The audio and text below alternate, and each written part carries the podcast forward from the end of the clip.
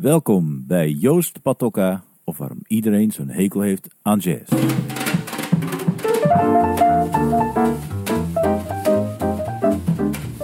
Ik ben Joost Patokka en ik ben drummer, jazzdrummer. Als ik op een feestje vertel wat ik doe, dan wordt er vaak gevraagd of ik ook een gewone baan heb of wat ik dan overdag doe. Ook hoor ik vaak dat mensen zeggen dat ze er zenuwachtig van worden of dat ze eigenlijk helemaal geen verstand hebben van jazz. In deze podcast ga ik praten met mensen die zelf geen jazzmuzikant zijn, maar wel gek zijn van jazz. Graag wil ik van ze weten wat ze nou zo leuk vinden aan jazz. Of waarom ze denken waarom zoveel mensen een hekel hebben aan jazz. Of wat zij nou eigenlijk geleerd hebben van jazz.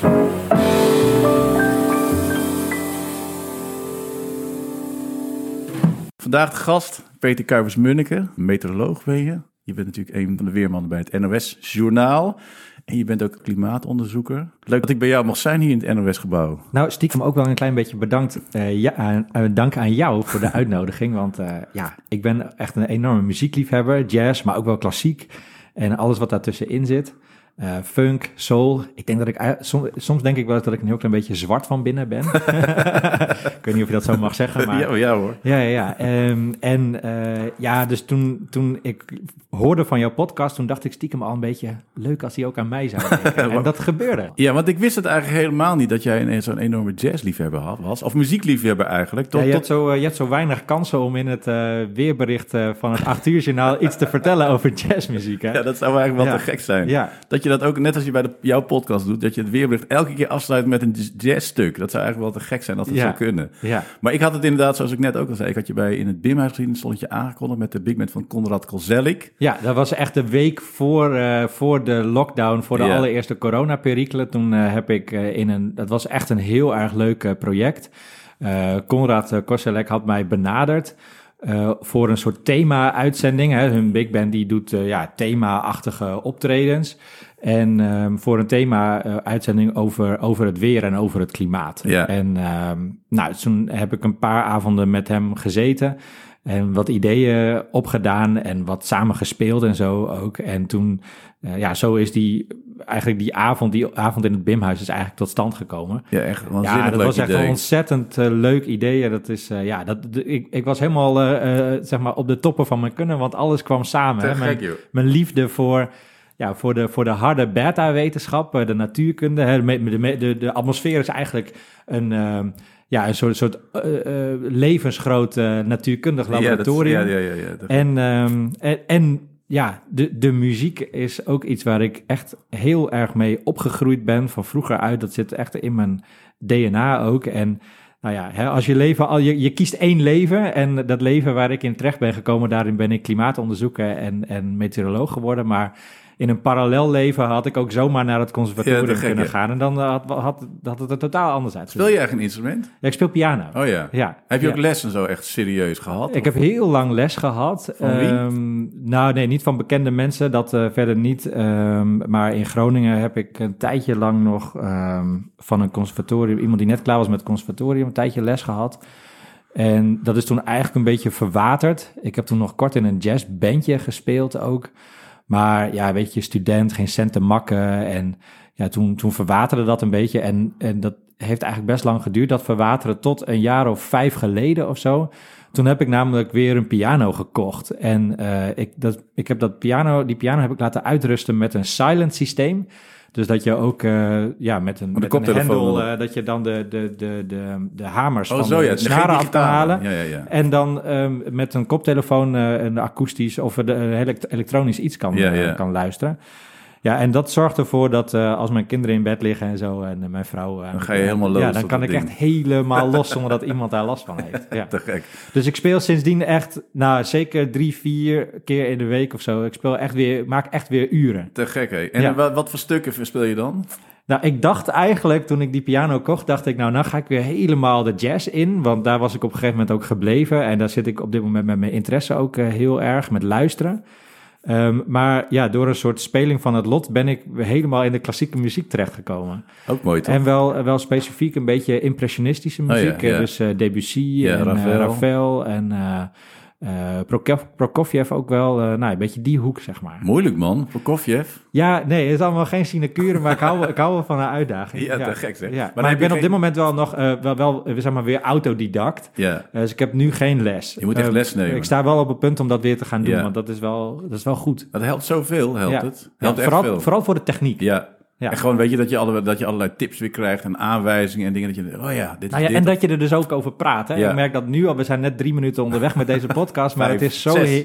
Oh, zes, jezus, wat gaat die tijd snel. Maar het Ja. is zo heerlijk om over muziek te praten. Ja, te gek. Dat is, eh, hey, maar dat is eh, met, eh, met Conrad ook, hè, om even op dat verhaal terug te komen. Ja. Kende je hem al of kende hij jou? Nee, ik kende hem helemaal niet. En hoe Eh, wist hij dan dat jij nou ja, jazz weet je, ik kende hem natuurlijk van... eh, Van naam. Ja, van naam. Ehm, Maar hoe wist hij dan, hoe is hij achtergekomen dat jij nog van jazz... Want dat hou je inderdaad heel angstvallig verborgen. Ja, wat nou in die, in die podcast niet meer, maar ik wist het anders ook niet. Nou, er is wel iets van een voorgeschiedenis. En dat is dat ik ik heb een eh, theaterprogramma gemaakt met eh, Ralf van Raad. eh, klassiek pianist die zich echt helemaal heeft toegelicht, toegelegd op, op 20e eeuwse moderne gecomponeerde muziek. En ehm, daar had Conrad had daarvan gehoord. Ah, ik ja. heb namelijk ook in, in de kleine zaal van het concertgebouw gestaan met dat programma. Nou, dat was echt eh, een heel groot succes. Dat was helemaal uitverkocht. En eh, ja, weet je, daar heb ik ook veel, veel ehm, ehm, eh, rugbaarheid aan geprobeerd te geven. Dus we zaten op een gegeven moment bij Jinek eh, om daarover te vertellen. En nou, het heeft ook met, in de NRC heeft het gestaan en in het Parool een recensie. En nou ja, dus eh, op die manier zou je kunnen weten dat ik Ja, ja, met muziek precies. Bezig was. En, en zo heeft hij het opge, opgepikt. En leuk. niet per se eh, jazz, maar nou ja, het was gewoon denk ik Muziek eh, voor algemeen. Conrad gewoon een gok van, nou ja, iemand die in ieder geval er blijk van geeft dat hij zich interesseert voor muziek. Ja, dus laten we het eens een keer proberen. En het bleek dus echt ja, precies raak te zijn, want ja, naast klassieke muziek is jazz een van mijn grootste te liefhebberijen. gek. Nou, dan is gekomen gelijk bij de eerste vraag uit. Ja. Waarom hou jij van jazz? Ja, omdat het. ehm, de- eigenlijk moeten we een stap terug. Ik had eigenlijk bedacht. Ik, ik ga antwoord geven op je vraag hoor. Wees, niet, wees niet bang. Maar ik ga er met een beetje een omweg naartoe. Want ik heb ook een paar eerdere afleveringen van deze podcast zelf geluisterd. En toen, toen dacht ik, hè, waarom heeft iedereen zo'n hekel aan jazz? Hè? Dat is eigenlijk een beetje de, de, de, deken die over deze podcast heen ligt. En, en toen dacht ik, ja, ik ben natuurlijk wel wetenschapper. Hè? Dus ik ga alles bevragen. Ja, En eh, dat betekent, eh, waarom heeft iedereen zo'n hekel aan jazz? Begin ik eigenlijk bij het begin, namelijk, is dat wel zo? Ja. Heeft iedereen wel een hekel aan jazz? En Ja, toen zat ik vervolgens, en toen ging ik nog even doordenken, en nu komen we eigenlijk bij jou. Dus, dus die vraag gaan we straks later nog wel beantwoorden, ja. denk ik. Ben ik wel heel Bij benieuwd. een van de subvragen waar ik op kwam was: ehm, wa- waarom, wa- wat, wat zoek je eigenlijk in muziek? Waarom luister je naar muziek? En, en waarom is dat voor de ene persoon death metal Ja. en voor de andere is dat eh, John Mayer en voor een volgende is het Joe Henderson? Ja. Eh, wat, wat is dat? Ja, Ehm, daar heb ik natuurlijk wel een beetje over zitten nadenken. Ik heb, ik heb niet hele diepzinnige antwoorden gevonden, Maar- dus het is een ik zoektocht. ben er wel benieuwd. Maar, maar die, dat luisteren naar die muziek is voor mij wel echt een, een zoektocht eh, van nieuwsgierigheid. Dat Ja. is- ik denk dat nieuwsgierigheid toch wel echt het sleutelwoord is. En dat vind ik meer in jazzmuziek dan in andere vormen. maar hoe van, kan eh, dat dan bijvoorbeeld, dat sommige mensen daar dus helemaal niet nieuwsgierig naar zijn, naar jazz? Maar wel Nou, omdat naar- ik denk, dat- ik denk dat er dus verschillende drijfveren bestaan om naar muziek te luisteren. Ik denk dat je naar muziek kan luisteren bijvoorbeeld eh, om een soort, ehm, om, om een emotionele, om een emotionele redenen. Eh, bijvoorbeeld blije muziek luisteren als je vrolijkheid zoekt en eh, heerlijke popmuziek luisteren, omdat je dan, weet je, popmuziek. ik hoorde Maarten van Rossum, die, die, die, die geschiedkundige, die hoorde ik ooit een keer zeggen van ja, popmuziek, dat zijn allemaal kinderliedjes. En kijk, en, en harmonisch en melodisch en ritmisch gezien is dat natuurlijk ook zo. Er is niets, er is geen voorspelbaardere muziek dan de top 40. Ja, Eh, al, al 40 jaar lang. ja, Eh, dus je luistert daar denk ik niet naar om enorm verrast te worden. nee. Maar je luistert daarnaar omdat, eh, weet je, de, de harmonie, de melodie, het ritme, dat is iets, daar, hoef je je niet door laten, te laten verrassen. Dat staat niet in de weg van een emotionele ervaring. En, en dat is zeg maar eh, toch denk ik anders bij jazz, omdat je, ja, bij jazzmuziek ehm, ja, ben je eigenlijk op zoek naar de grens van, van, van wat is eigenlijk nog muziek. ja, Hè, dat is eigenlijk door de, door de geschiedenis heen eh, van, vanaf de bebop en zelfs daarvoor nog, tot, totdat het op een gegeven moment modal jazz werd en free jazz. En, en dat het uiteindelijk is uitgemond in een, in een enorme brede waaier aan, aan, aan muziekstromingen, zoals wat je nu op North Sea Jazz bijvoorbeeld kan horen.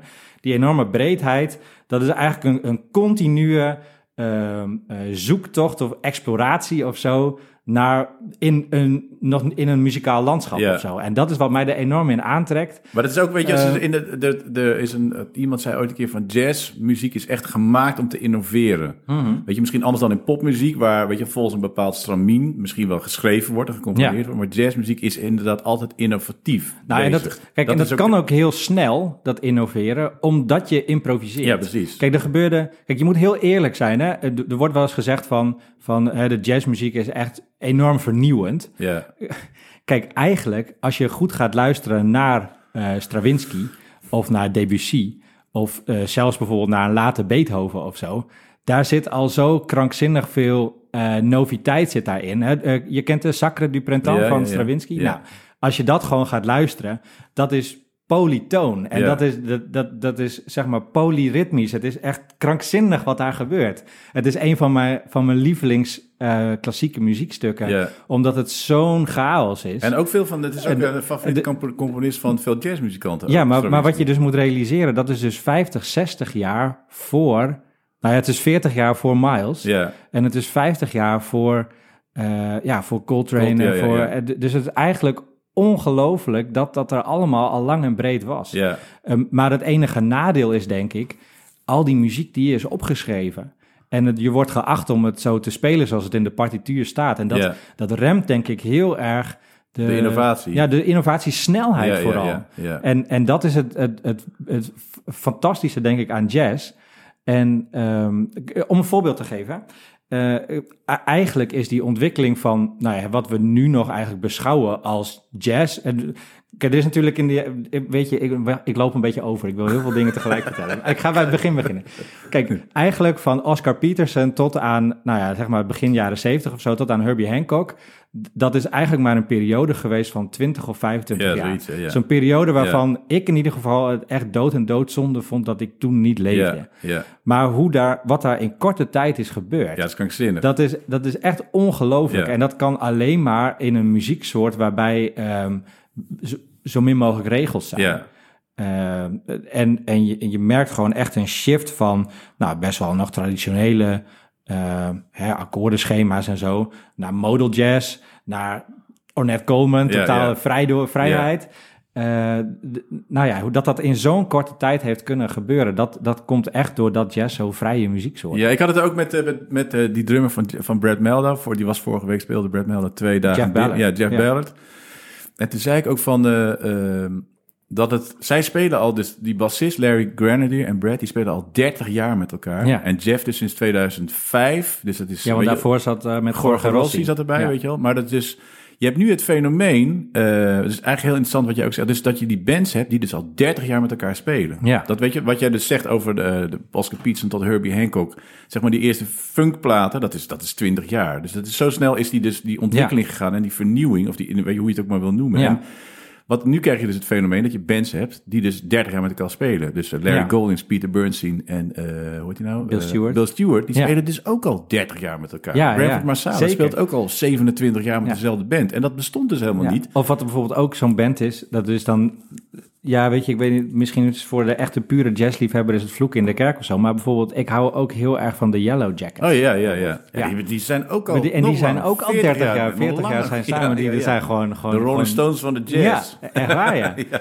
Ja, maar dat- dus daar had ik het met hem ook voor. Hij zei, ja, het te gekke is dat je dus niet... Wij hoeven dus niet per se te innoveren, maar wij willen juist verdiepen. Ja, Dus als band, weet je, omdat ze juist... Kijk, Coltrane kwartet met Elvin, weet je, dat beroemde kwartet... dat heeft maar vijf, vier jaar bestaan. ja heel Al kort. die quintetten van Miles Davis, ook met Wayne Shorter, Ja. ook maar vier, vijf je, jaar. je weet hebt first en second eh, Ja, kwartet, maar dat, was is... tien jaar en dat was Ja. voorbij. Weet je. En zij zijn dus al 30 jaar bezig. Ja, En dan krijg je dus een heel ander eh, fenomeen, is dat ze dus gaan verdiepen, omdat ze dus altijd met elkaar spelen en niet per se hoeven, ze innoveren natuurlijk wel, maar ze vinden juist het gegeven dat ze zo lang met elkaar spelen, ja. dat is een, een, een ander gegeven, weet je Ja, wel? maar dat voel je ook op een podium. Ja, dat Weet je, als je naar. Brad Mildau toe gaat, dat is zeg maar...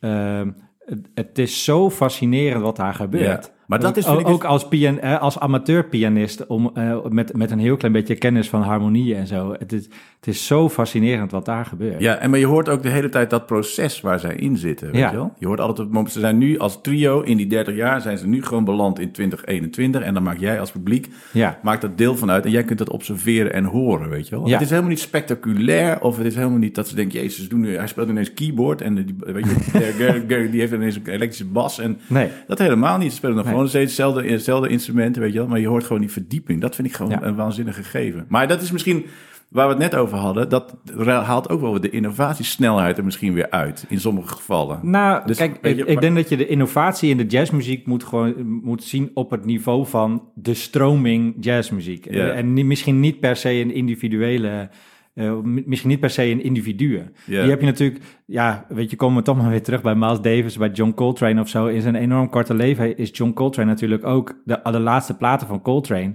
Ja, dat is niet te vergelijken met Nee. zijn allereerste werk. Dus die heeft ook in korte tijd zo'n enorme ontwikkeling doorgemaakt. Maar dat zijn misschien toch wel een beetje de uitzonderingen. Ja, maar waar zou het dan liggen? Misschien wisten ze dat ze dood zouden gaan. Ik weet niet waar het dan ligt. Ik, ja, ik durf het jou ook niet te Of zeggen. met Miles ook. Die dat- Speel jij heel anders dan 20 jaar Nee, geleden? helemaal niet. Precies exact hetzelfde. Slechter eigenlijk nog. Nee, maar, Nee, maar- nee, maar dus, dus ik denk dat Nee. je die innovatie, dat moet je gewoon denk ik echt zien eh, in de jazzstroming als geheel. En dan zijn er individuen die ook in hun leven enorm innoveren. Maar dat is wel, dus niet veel mensen gegeven, denk ik. Nee, en ik denk ook wel... Weet als- je wie dat ook gegeven is trouwens? Wayne Shorter. Ja. Dat is echt Ja, een van mijn grote eh, helden in de jazz. Dat, nou ja, eh, ik heb nog wel 300 andere namen waar we het ook nog over moeten hebben in de, in, in de resterende van de, van de podcast. van deze maar, dag. maar Wayne Shorter, ik heb Wayne Shorter één keer eh, live gezien. Wanneer was dat?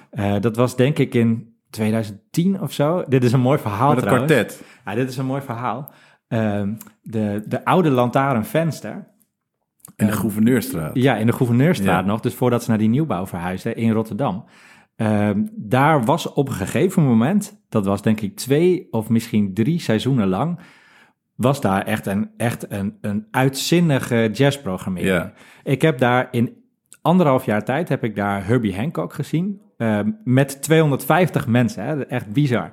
Ik heb Wayne Shorter heb ik daar gezien met zijn hele kwartet. Ehm, ik denk met Brian Blade op drums. Ja, en Danilo Perez en Ja. John Patitucci. ja, oh man. ja. Nou, gewoon hè, in een Ja. zaaltje met 250 mensen. Ik heb daar eh, Charles Lloyd heb ik daar gezien. Te Ook gek. zo fantastisch goed. Maar Wayne Shorter, dus, Ja, die heb ik daar Ja. dus ook gezien. Te gek. En ja, dat was echt, echt onwaarschijnlijk goed. En wat ook echt heel bizar was. Ehm, weet je, dan denk je, hij, hij, was, des, hij was toen eh 75 of zo, 80 of zo zal hij al wel zijn geweest. En dan denk je, nou, die man die heeft alles al wel een keer gezien en gedaan en zo. Maar na afloop van het concert kwam die echt doodleuk eh, bij een tafeltje zitten. Ja. Ging die cd'tjes signeren. Ja. En die vriend van mij, die had zijn rugzak bij zich en een, en een stift.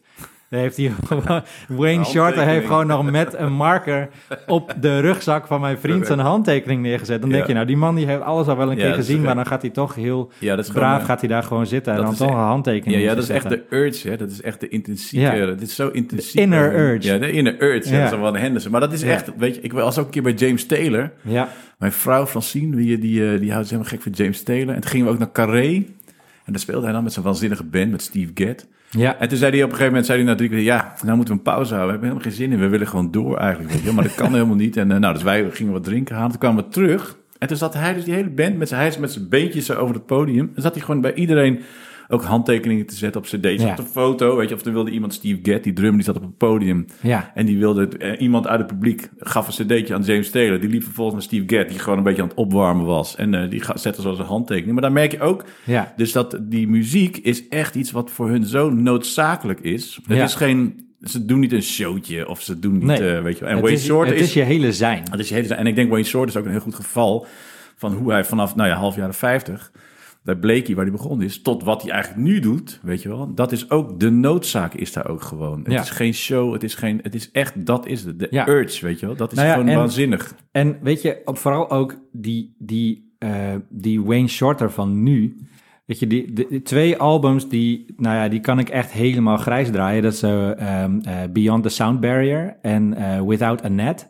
Dat zijn echt, nou ja, volgens mij, ene komt volgens mij uit 2003 en het komt, andere komt uit 2013 of zo. Gewoon echt heel recent. En hij is gewoon al 80, maar dat is gewoon zo goed. Ja, ja. En zo vernieuwend ook weer. Wat vind je daar zo goed aan, An? Want ik ben ook geweest in 2000 met gitarist Jesse van Ruller. Gingen we Ja. naar een concertgebouw, zaten we achter op het podium. En dat was het eerste keer dat hij eigenlijk dat kwartet weet je, naar, eh, naar Europa bracht. Ja. En toen zaten we op het podium en we liepen zo naar buiten. En toen zeiden we tegen elkaar, nou, ik heb helemaal gewoon niks begrepen. Niets. Het is gewoon helemaal nieuw. Waanzinnig, weet je wel? Ja. Het is gewoon niet dat, want wij hebben, kijk, als muzikant, je luistert altijd met een soort referentie. Ja, Van, ja, dat doet Van waar leek dit nou op? Of dit is dat, volgens mij is het dit stuk. Maar dat was Ja. gewoon één groot vraagteken de hele tijd, wat er op dat podium gebeurde. En wij hadden zoiets van, wow, dat is echt te gek dat je een keer gewoon zo helemaal overvallen wordt. Alsof je een soort, net weer voor het eerst naar de muziek gaat luisteren. ja nou, maar, nee, maar kijk, dat is natuurlijk ook wel... Kijk, die, die albums, die ben ik echt gaan omarmen. ja, ja. Eh, maar als je de allereerste keer zo'n album opzet, dan denk je wel even... Wat is dit, man? Wat is dit? Ja. Hij begint bijvoorbeeld, eh, dat, dat album Without a Net begint met, met een take van eh, Orbits. wat, wat, een, wat een hele oud nummer is Ja, van, van Wayne. ja, ja. Of, ja, hij, Ook bij Miles ook Miles, ja, precies. Ehm, maar de, de aanloop, zeg maar, naar het themaatje toe, duurt 4,5 minuut. Ja. Het is echt eh, bijna onbegrijpelijk wat daar gebeurt. En dan nog heel eventjes in een poep en een scheet doet hij nog eventjes... ta-da-da-da, ta-da-da-da, en dan is het klaar. Ja. En dan is het nummer ook klaar. Ja. Dus het is een, een, een volledige spiegeling of omkering van hoe je een jazzplaat gewend bent. Of een jazznummer, namelijk eerst het themaatje en dan lekker gaan improviseren. Maar, maar dit was gewoon één grote solo van 4,5 minuut met weinig structuur. Ja. eh, naar het themaatje toe en dan klaar. Maar dat is echt, dat is volledig geïmproviseerd, Ja. wat zij doen. Ik weet het ook niet. Ik, ik- weet je, je kunt natuurlijk ook niet vragen wat ze nou doen. En toevallig was er, ik ben goed bevriend met Gorgo Rossi. Ja, En die moest invallen voor Brian Blade in die band van Wayne Shorter. Ja. Dus eh, Danilo Perez en hij zijn al heel lang bevriend. Toen ze nog op Berkeley zaten. ja, En eh, toen kon Brian Blade, die kon niet of zoiets. En toen mocht Gorge, toen ze heeft Danilo van Gorge gebeld van... eh, ja, wil je invallen in die band van Wayne? Ja, Ja. natuurlijk, weet je wel. En Ja. toen, toen was ik, in- speelde ik met Benjamin in Barcelona. En toen, Gorge woont daar, weet je wel. Dus toen belde ik hem op van, eh, kom, laten we wat gaan eten. Nee, nee, ik kan niet, want ik moet bij Wayne spelen. En ik heb al die partijen, dus ik heb alle muziek op de grond. En ik ken alles en ik ben helemaal klaar, weet je wel. ja. En toen belde ik ook op, een paar dagen, of ik stuurde een sms, weet ik veel wat. En toen zei hij van, eh, ik zei, hoe was het? Ja, het had helemaal geen zin, joh. Ik had helemaal, helemaal niks op voor te bereiden. Stond nergens op, want alles was anders. Ja. Weet je wel? Hij zei, Ja. kan alleen, ik, het was helemaal gewoon, het was helemaal open. Het was Ja. helemaal niet, ik had het helemaal niet hoeven doen, stond nergens op. Eigenlijk Nee. was ook weer een fout van hem, weet je wel. Ja. Hij is zo'n enorme control freak is hij. Dus dat, eh, dat werkte dus in die band van Wayne, werkte dat dus helemaal Nou, niet, weet je kijk, alleen al kijken naar Wayne Shorter werkt, werkt op je zenuwen gewoon. Want eh, hij, zeker nu, nou ja, weet je, ik ben vrij jong, hè? Nou ja, nee, laat ik zo zeggen. Ik Ja, ben, nee, ik ben, ik ben 40. Ja. Nee, dus kijk, in zekere zin, ik heb niet de last. eh, maar, dus ik heb jam- jammer genoeg heel veel grote namen nooit kunnen zien. Omdat ik in 1980 Ja, te laat geboren, ja. Veel te laat geboren. Dus ik, ik ben eigenlijk pas sinds 2000 Ja. zit ik met jazz. Dus Zielig. het is wel behoorlijk laat. dat is echt. Nee, ja, nee, natuurlijk. Het was heel leuk geweest om, om in de jaren 40 geboren Ja. te zijn. Want dan was je namelijk precies 20 geweest. Ja. te- in de tijd dat al die grote namen in het Ja. concertgebouw kwamen en zo. En in, in de oude Bimhuis. Eh, dus dat, dat is helaas niet zo. Eh, maar, even kijken, waar wilde ik ook alweer naartoe? Wayne. Eh, naar Wayne. Moeilijk om Wayne te zien zijn, om naar te Ja, kijken. zeg. het, het is, je wordt er wel een beetje zenuwachtig van Ja. om Wayne te zien. Want ehm, eh, ja, weet je, hij, zet dan, hij komt dan op met een tenor en een, en een sopraansax. En dan, hij zit de hele tijd een beetje te pielen. Ja. Hij heeft zo'n, hij heeft zo'n hangertje, zeg maar, om, eh, om, zijn, om zijn saxofoon aan, te, aan vast te hangen. Want eh, ja, hij kan natuurlijk niet meer met, met zijn spierkracht als een 80-jarige... kan hij niet meer die saxofoon helemaal los eh, Ja, vasthouden. Dus dan... Ja, en dan zie je hem, je, de hele tijd zit hij zo aan dat, dat, dat sluitingje. En dan, dan, dan, dan is Brian Blade aan het soleren of zo. Of dan, dan gebeurt er weer wat. En dan, je ziet hem de hele tijd een beetje zo rusteloos heen en weer gaan. En Ja. zo. Dus het, dat, ja, je, je vraagt je af van, gaat dit goed komen? Ja, zeg maar. Ja, En dan ja, komt hij weer met iets Ja. eh, ja, waarvan je, wa- wat jij zegt, dat je echt eh, klaar bent met het concert en je, en je echt afvraagt van... Waar, Wat heb ik nou waar- gezien? Wat heb ik nou eigenlijk gehoord? Ja, je hebt gewoon iemand, dat is gewoon, en het is ook weg. Weet je, het is ook inderdaad een plaat die zij opnemen, is gewoon een, Ja. weet je, een moment van dat. Je kan je wel een beetje voorbereiden op zo'n live performance door een paar platen te luisteren Ja. van tevoren. Want kijk, het mooie...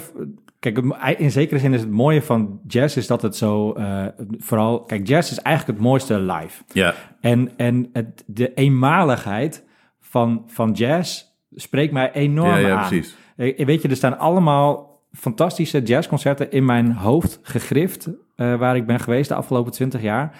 Maar ja, ik, kan, niet ik kan niet terughalen Nee. wat daar is gespeeld. En toch herinner ik me het, het gevoel of de vibe of wat Ja. de, de, de opwinding Dat is waar je aan denkt Ja. als je terugdenkt aan zo'n concert. Maar dat is de Maar het kan dus wel, het kan wel helpen om gewoon een paar platen te luisteren. Dat, Ja. is, dat is zeg maar in, in beton gegoten. Ja. Kun je eeuwig terugluisteren en dan weet je een beetje van, nou ja, oké, dit, dit kan ik in ieder geval verwachten. Of Maar- dit hoef ik in ieder geval niet te verwachten. Heb je dat met, met meer dingen dan? Dat je zeg maar de onvoorspelbaarheid of het onverwachte ook eh, te gek... Want je bent natuurlijk ook onderzoeker. Dus jij, jij bent altijd Ja. ook op zoek naar iets wat je nog niet weet... of iets onverwachts of weet je wel, onvoorspelbaar is op dat moment. Nou, kijk het, leuke, kijk, het leuke van wetenschap is natuurlijk dat je in essentie ook op zoek bent naar het onbekende. Ja, Hè, als je iets gaat, gaat doen wat iemand anders al heeft gedaan, qua onderzoek, ja. Ja, dan hoef je het niet meer te doen. Nee. Want dat is dan al een betreden pad. Dat is Ja. eigenlijk saai. Dus Is dat ook, misschien waarom jij van jazz houdt? misschien wel. Ik vind, ik, heb je dat ook niet als je ergens heen rijdt? Ik kan me bijvoorbeeld autoritten goed herinneren. Dat je onverwachts ergens bent en dat je denkt, jezus, wow, wat is dit? Ik, Ja. Toevallig een keer van, moest ik twee jaar geleden voor die lockdown. Oh nee, twee jaar geleden is dan. Ja.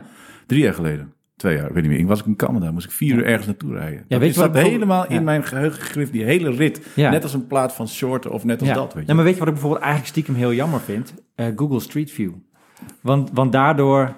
Ik ga er toch altijd als ik op vakantie ga. Oh, je gaat dan, kijken? Ja, dan ga ik gewoon een heel klein beetje kijken van hoe ziet het Toch er dan uit en zo. Een beetje onderzoeken. maar dat is eigenlijk heel jammer dat dat kan. Omdat je dan eh, al iets verwacht. Ja, Dus in zekere zin zie ik wel een parallel met luisteren, onbevangen luisteren naar iets nieuws. nou en zeker zoiets als Wayne Shorter, weet je wel. Als Ja. het echt... eh, ik had het met Brandon Marsalis over. Die zei van ja, dat is echt totaal geïmproviseerd. Er is Ja. niks voorbereid. Niets. Nee. Het is echt, alles is in het moment. Weet je? Ja, de- hij zei, de enige die dat kunnen, zijn zij, weet je wel. Over, over Branford Marsalis en in het moment. Ik heb Branford Marsalis laatst gezien, eh, ik denk twee, drie jaar geleden of zo, in eh, Tivoli, Vredenburg. Ik weet niet of jij Ja, dat was ik bij, ja. Ik ga altijd met hem mee als er is, ja, ja, ja. Dus die was daar. En eh, nou, dat was echt, echt een te gekke show. Ja, ook, ja. ook wel, wat ik heel mooi daaraan vind, is dat bij Brantford is, je, je, je voelt zeg maar gewoon de structuren van bebop. Ja. Hè, dat zit er allemaal in, maar wel op een manier met eh, Justin Faulkner, denk ik, op drums. En eh, eh, wie zit er nou op? Joey piano? Calderazzo. Eh, Jo- Joey Calderazzo, ja, en Eric Reeves, ja. En de, maar, maar zij doen ook iets wat dan toch binnen die, nou ja, weet je, de, binnen de structuur van een jazznummer, Ja, doen zij toch weer ongelofelijke dingen. En, en, en over op het moment gesproken, dat vond ik echt fascinerend. Op een gegeven moment hoorde ik een stuk zevende symfonie van Shostakovich ja. in de solo van Brantford. ja, dat kan wel, want hij is ook een klassiek Ja, saxofonist. zeker, natuurlijk. Dus ehm, dat, was heel geestig, want Brentford zit namelijk ook op Twitter. En de volgende dag zat ik hem eventjes op te zoeken op Twitter. En toen was hij al aan het twitteren dat hij in de hoge snelheidstrein van Madrid Ja. naar Sevilla zat. Omdat hij de dag na Utrecht had hij een gig in Sevilla. Ja, de vliegtuigen die, eh, die gingen niet meer. Dan moesten ze helemaal met trein Ja, daarheen. Ja, dat was echt een heel gedoe inderdaad. Maar het mooie was, eh, ik twitterde hem van zevende symfonie van Shostakovich, your favorite study material. Te gek. En toen kreeg ik ook nog een antwoordje van hem terug. Oh, ja. Maar toen zei hij van, ja, Justin Faulkner, die begon met dat ritme in zijn solo. Dus kon ik het alleen maar Oh, overnemen. te gek, ja. Dus het is zo gaaf dat als je een beetje een muzikaal referentiepunt hebt, Ja. of als je een beetje muzikale kennis hebt. Als zo, luisteraar bedoel je? Als luisteraar. Dat, eh, kijk, jazz is aan het begin, de- jazz moet je een beetje ingroeien, denk ik. Maar hoe meer je kent, eh, hoe meer je ook gaat herkennen Ja. in soli van anderen. Dus de, Ja. de verwijzingen en de referenties naar gewoon een, een krankzinnig, eh, eh, ja, geschiedkundig opus eigenlijk, Ja, ja. Wat, wat de jazzmuziek Ja, is. het is wel- maar ja, dan moet Ja. je inderdaad dus een hele onderzoekende houding hebben. En dat is Ja. misschien wel een leuk achtergrondweetje voor jou. Want Justin Faulkner, Ja, eh, die komt uit Philadelphia. En hij heeft op een high school gezeten waar ze heel erg over... Het ging over arts en eh, muziek ook. En hij wilde eigenlijk operazanger worden. ja, Dus hij heeft heel lang eh, gewoon in barbershop, weet je, kwartetten gespeeld. Maar Ja. ook gewoon klassieke... nou, in koren heeft hij gezongen. Ja. En het was eigenlijk de bedoeling dat hij dus gewoon... dat hij operazanger zou worden. En nu is hij Ja. dus die alle... dit- Zo'n waanzinnige drummer. Dus ik vroeg ook van hem...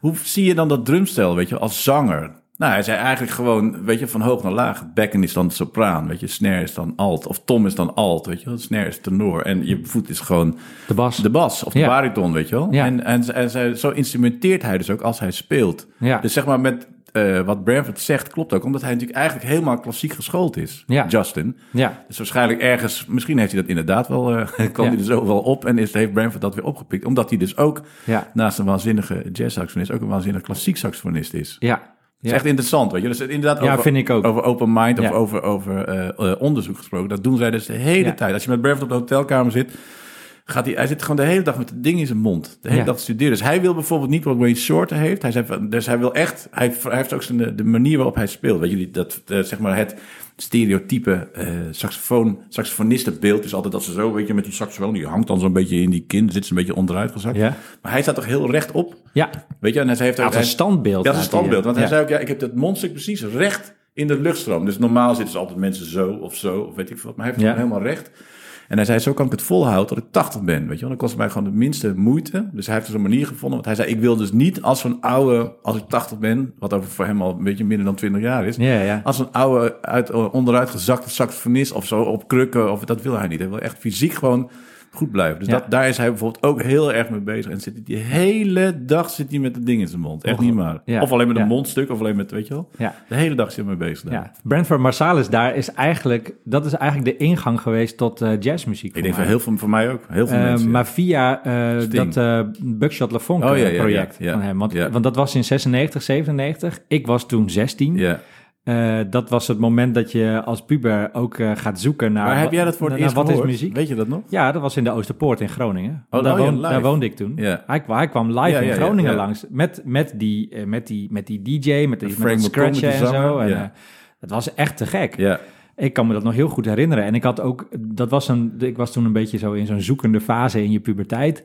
Dus ik wist ook, ik ging ook bijvoorbeeld in pak, ging ik daar naartoe. Was ik 16, hè?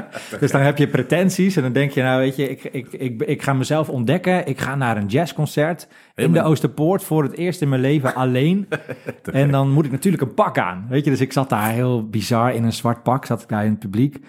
Maar ja, dat was, dat was eigenlijk waar het is begonnen. En kort daarna, eh, dat, ik heb een beetje zitten zoeken van, van hoe rol je nou de jazzmuziek in? Hè? Ja. Wanneer maak Maar je daar wilde nou... je dat dan, was je daar echt naar op zoek? Of niet? Of was het gewoon eh, per toeval dat je dat gehoord en daarheen ging? Of was, je echt, was jouw goal gewoon, ik wil die jazzmuziek in? Nou, ja, zoals ik me een beetje herinner, mijn eigen jeugd, is dat, je, dat ik gewoon continu op zoek was naar wat, wat, wat vind ik nou eigenlijk, wat vind ik nou echt leuke muziek? Wat vind ik nou leuk om te spelen zelf? Dus ook wel echt gedacht vanuit Peter, de, de, de de pianist. Ja.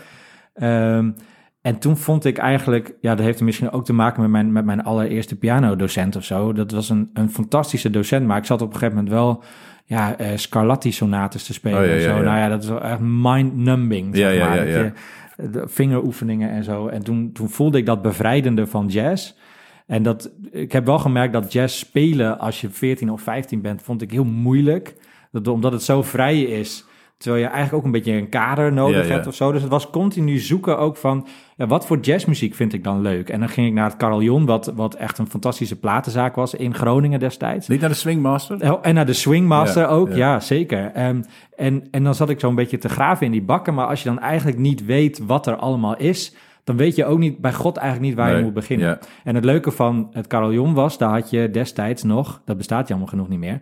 had je echt luisterhokken met echt een hele goede eh, stereo-installatie... Ehm, met een beetje zo eh, foam aan de zijkant en zo. En dan kon je gewoon zeggen van ik wil dit graag luisteren. En dan kreeg je het mee en dan kon je gewoon zelf gek, ja. in een cd-speler kon je gewoon al die albums gaan luisteren op boxen. Dus niet eens met een Oh, ja, koptelefoon. ja. Dus dat was echt te gek. En dat, daar heb ik heel veel geproefd aan wat ik nou wel en niet leuk vond. En wat, wat, zeg maar, wat gaf de doorslag? Weet je nog wat het was? Ik, in mijn geval bijvoorbeeld, ik zag gewoon, eh, ik zag toen ik 16 was in Zeist, in de V&D.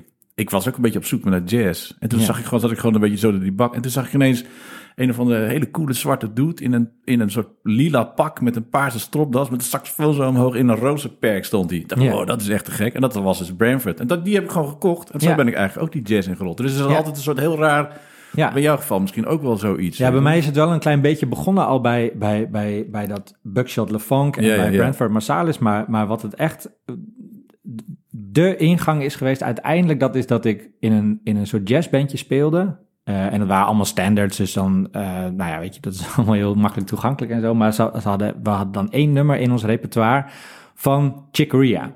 Ehm, eh, CTA of zo, volgens mij. Of, eh, eh, nee, Terminal Baggage Claim. heet Oh, ja, ja, ja, ja. En eh, nou ja, ik kende dat natuurlijk verder helemaal Ja. niet. Dus toen kreeg ik een cassettebandje met de acoustic band. Ja, met Eh, John, met John Patitucci. En met eh, Dave Weckl. Wat vind jij van Dave Weckl? Ja, dat vond ik, ik was helemaal bezeten van Dave Weckl eind jaren 80. Dat, vooral van, dat, van die plaat, van die trio-plaat. Dat vond Nou. ik gewoon zo goed. Maar het was veel te moeilijk. Dus, nou, dat red ik nooit kappen. Ik ga iets anders zoeken wat makkelijker is. Ja, maar, maar, nou ja, maar, maar, die, zeg maar die acoustic band, dat is eigenlijk de- voor mij, dat, die plaat is voor mij de sleutel geweest de jazzmuziek in. Omdat- die trio-plaat. Ik maak nu ook een beweging van, van een slot dat ik openmaak. Maar dat zie ik letterlijk zo. Want, want hoe ik zeg maar het jazzlandschap ben gaan verkennen... is door gewoon te kijken... oké, Chick Corea met Dave Weckl. Ja. Oké, Dave Weckl. Waar speelt hij Ja, nog precies, meer? ja, ja. En dus, dus eigenlijk die associatie van al die verschillende mensen... die met elkaar samenspelen... dat is toch uiteindelijk de manier Ja, om ja, zeker, het hele ja. jazzlandschap eh, te, te ontginnen. Want dat is hoe ik het echt zie. Je doet een soort deur open. Hè? Als je de jazzwereld instapt, stapt, doe je een deur open. En het is eigenlijk een beetje als, als, een, als een mol, zeg maar, die, die, die gaat graven. Dat- En, en, en die maar op een gegeven moment maar gewoon begint met graven. Niet, niet wetend waar je uitkomt. En dan is het gewoon een enorm doolhof uiteindelijk door die hele jazzwereld heen... eh, waarin je steeds meer gaat ontdekken. En heb je nou het idee dat je daar overzicht in hebt, in dat, hoe het zit in die jazzwereld? Weet je wie met wie gespeeld heeft, in welk decennium en hoe dat, die muziek is ontwikkeld? En, Nou, dat, ja, dat denk ik dus. Maar dan tegelijkertijd zijn er ook nog weer zoveel blinde vlekken. Zoals waar ik nog echt helemaal aan moet beginnen, dat is echt de hele free jazz periode. ja, Ik, ik ben wel razend nieuwsgierig, maar het is met jazz ook een beetje zoals acquired taste, denk ik. Want met mij, toen ik 16 was, dronk ik mijn eerste biertje en dat was echt het allervieste wat er was. en nu drink ik de bitterste IPA's, dus het is ook, weet je, je, moet, precies, het, je moet het leren. En het is als met whisky drinken en eh, ja, je moet jazz gewoon leren eh, luisteren en waarderen. En het grappige vind ik wel, is dat je, je als je vanuit interesse die jazzmuziek eh induikt, dan, ehm, dan, dan ben je ook, ehm, ja, hoe zeg je dat? Dan, dan je komt steeds meer open te staan. Je accepteert steeds meer. Dus het, behalve dat zeg maar in de muziekstroming zelf er wordt gezocht naar, de, naar de eigenlijk naar de randen van het muzikale universum. Hè, wat is nog muziek eigenlijk? Dat, dat is iets wat natuurlijk heel veel ook speelt in de jazzmuziek. Is dat ook denk ik een, in je persoonlijke zoektocht? Voor mij voelt dat in ieder geval ook zo. Dat je zoekt naar, oké, weet je, eh, Herbie Hancock, ehm, eh, ehm, Chameleon of eh, Watermelon Man en zo. Nou, dat is, dat, dat, dat is ehm, een goede ingang. Maar dan, oké, wat kan ik nog meer luisteren? Wat komt daarna? Wat, wat, wat is. je gaat ook zelf onderzoeken van, ja, wat vind ik hier nou eigenlijk van? Ja. Wat is dit? En dan kom je dus vanzelf bij, ja, bij, bij ingewikkelde muziek uit. Maar dat is ook misschien gelijk weer het ding waarom mensen een hekel aan die muziek hebben. Omdat het juist eigenlijk niet van je verlangd wordt, maar het eigenlijk wel, als je eenmaal jazz induikt, dat dat eigenlijk wel jouw manier van die muziek benaderen of van luisteren moet zijn. Nou, maar niet zoals anders bij popmuziek, dat je gewoon achterover kunt gaan zitten en dat je weer de, voor de zoveelste keer gewoon...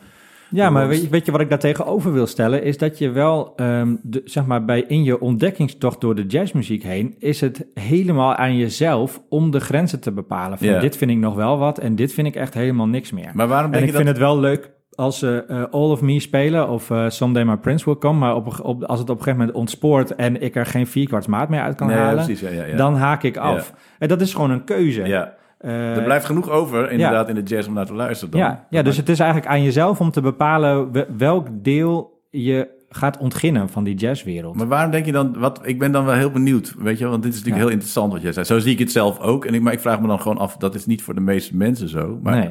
ik denk in het algemeen, waarom hebben mensen een hekel aan jazz? Dan Ja. ben ik nou wel benieuwd naar, in jouw, naar jouw onderzoekje. Nou, ik, ja, ik heb het, ik heb, want ik ben natuurlijk onderzoeker, hè, dus ik heb ook een heel klein eh veldonderzoekje gedaan. je bent op pad geweest in Wijk Ja, ik ben een heel klein beetje op pad geweest, ja. Ik ben op pad geweest eh, en ik heb bijvoorbeeld aan mijn, eh, mijn, mijn zwager, van, de koude kant, zeg maar, die, die is ook een enorme jazzliefhebber en funk en noem maar op en zo. Dus daar kan ik mee lezen en schrijven. Maar zijn vrouw, dat is de zus van mijn vrouw, die heeft daar niet zo heel veel mee. Dus, en dat werkt eigenlijk precies een beetje zoals bij mij thuis. Want Ja. als ik, eh, als ik eh, Freddie Hubbard opzet, dan zegt mijn vriendin, die zegt op een gegeven moment, nou weet je, doe maar, weer, genoeg. doe maar weer even wat anders. Dus ik heb aan hun gevraagd, gewoon heel open, hè, zonder nou per se afzeikerig te worden of alle clichés of zo aan te halen, maar van waarom hebben jullie zo'n hekel aan jazz? En ehm, eigenlijk wat me bij is gebleven is dat ze, waar het eigenlijk op neerkwam, is dat uh, als zij naar jazz luisterden, dan, uh, ja, ze doen maar wat. Hè? Zo komt het over op mensen. Ja, ze doen maar wat.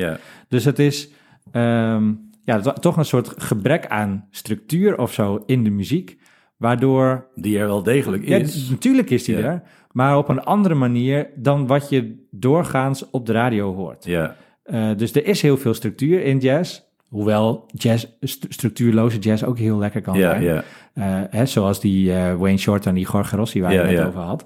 Um, maar de, de, het ontbreken van structuur, ja, dat staat. Dat, hangt, dat komt eigenlijk weer terug helemaal bij die vraag die we aan het begin hadden: van waarom luister je muziek? Hè? Wat, wat, wat is muziek luisteren voor jou? Ja. En, en op het moment dat, dat muziek luisteren vooral bijvoorbeeld een, een, een soort, soort dat muziek, dat je een soort emotionele verbinding zoekt in muziek, of dat je muziek zoekt om uh, gecomfort te worden, om, hoe zeg je dat? Om, ja, ja, ja, getroost uh, of zoiets. Getroost Ja, of ja. zo, of, of, of om je daar prettig bij te Ja, voelen. Um, of, of, dat je eigenlijk de, de muzikant als het ware gebruikt om jouw eigen gevoelens onder woorden Ja. te brengen. Ja, dan kan ik me dus heel goed voorstellen dat je daarbij, als dat je, het doel is van muziek luisteren, dat je dan dus niet kiest voor jazzmuziek. Nee, maar zouden we je dan niet, jou, jou, jouw vriendin en jouw schoonzus dan uh, toch op de een of andere manier die muziek laten horen waar ze dan wel iets... Ja, dus het is heel ik, erg... eh, Denk je Nee, niet dat maar- het ook met, heeft het niet met vooroordelen te maken ook, weet je wel? Nou, Kijk. kijk, ik heb bijvoorbeeld, me- ik ben met mijn vriendin ook ooit een keertje bij ehm, eh, een concert geweest van Herbie Hancock, ook in Tivoli Vredenburg in de grote zaal. Eh, en dat, ja, dat was gewoon echt te gek. Ja. Dat was zo'n groot feest. Ja. Eh, maar dat komt misschien ook wel een beetje. Natuurlijk zijn daar de meest, ehm, eh, zeg maar, even vanuit een popmuziek, popliefhebber gerekend, de meest afschuwelijke solo's voorbij gekomen. Ja. Eh, die totaal losgezongen zijn van de enige. eh, ja, het, weet je, het, het, het muziekstuk staat misschien in F groot. Maar er gingen, er gingen allerlei eh, Ja, gingen daar over, buitelden daar over elkaar heen. Die, dat zit er natuurlijk in. Maar weet je, de kern van de, van de muziek van Herbie is toch ook wel die enorme funk en die enorme groove en die drive. En, kijk, en dat is dan een element waar wel. Waar, waar ze aan gerelateerd ja, waar je dan aan kan relateren Ja, in ja, ieder geval. ja. En, en dus, dus het is eigenlijk een, een, een, een- Kijk, iedereen die muziek luistert, die zoekt in die muziek een bepaald ankerpunt. En, en hoe langer je naar jazz luistert, hoe meer bereid je bent, denk ik, om je ankerpunt te vinden op hele vluchtige, Ja, ja, volata- volatiele... Snap je een beetje waar ik ik heen wil? Maar dan, jou, jou- jouw vriendin vindt dan zo'n zo'n concert van Herbie, dat, dat spreekt haar dan wel aan. Ja, omdat het natuurlijk live is en er gebeurt van alles. En, eh, eh, en, en weet je, dan kun je eigenlijk...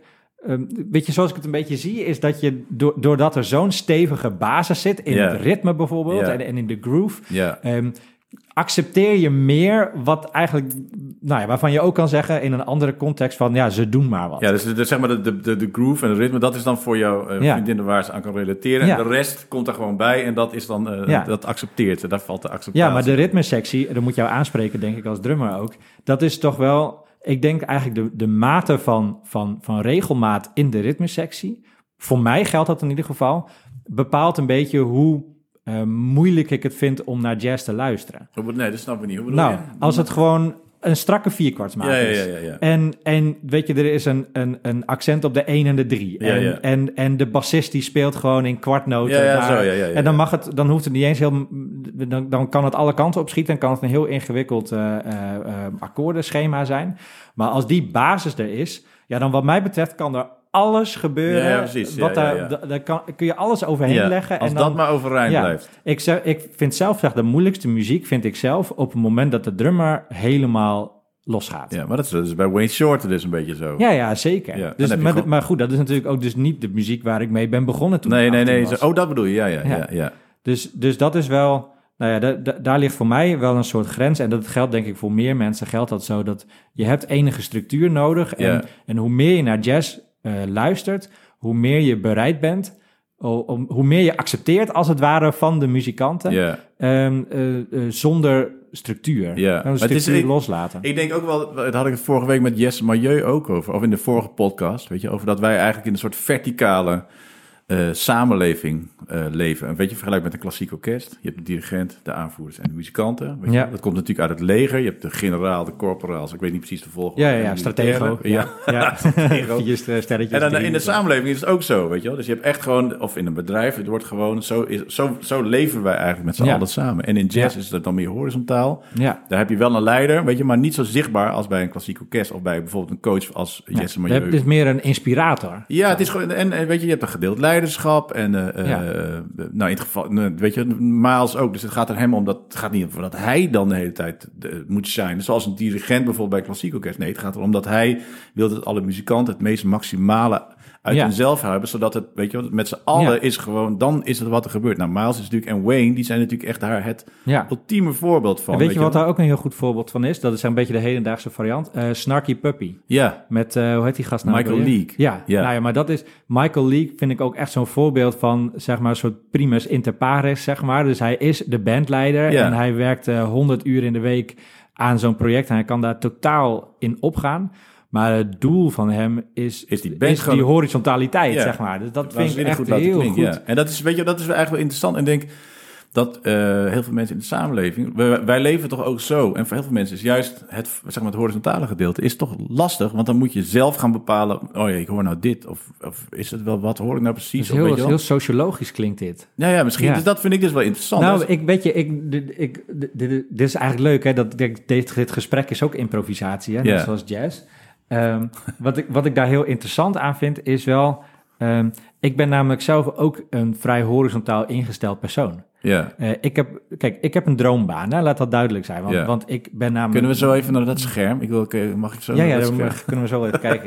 Ja. Ik heb een droombaan, hè, want, Ja. want ik, eh, eh, ik, ik heb de kans om van alles te vertellen en uit te leggen aan mensen. Ik ben onderzoeker aan de ene kant en weer presentator aan de andere kant. Maar die droombaan die bestaat er voor mij ook uit, eh, uit, de, uit de autonomie. En ook uit de afwezigheid van, van hiërarchie. Ja, ja, ja.